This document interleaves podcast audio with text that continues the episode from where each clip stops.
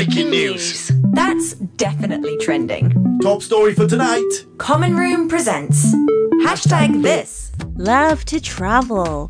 With the winter season bringing on the holidays and a prime time for individuals, friends, and families to travel out of Hong Kong, here are four facts about flight travel. Number one. Did you know that the term jet lag was only invented in 1966?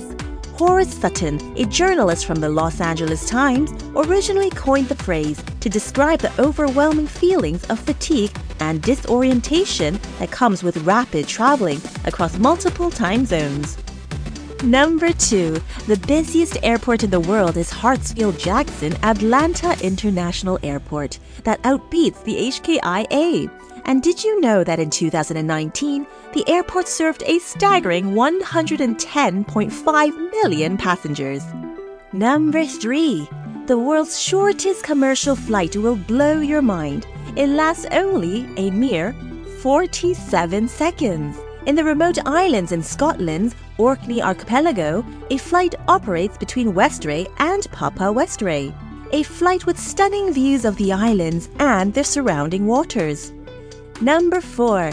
As for the longest non stop commercial flight, it is none other than between Singapore and Newark, an airport in New Jersey, United States, often serving travelers en route to New York City.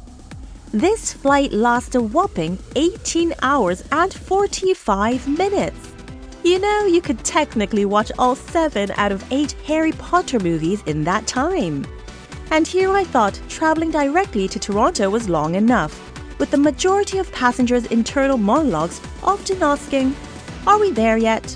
So, whether you're traveling long or short distance this holiday season, I hope you'll be having an amazing time. My name is Amelia Rae, and whether you have travel facts or wonderful experiences, feel free to tag us on socials at Common Room Radio and use the hashtag Love to Travel.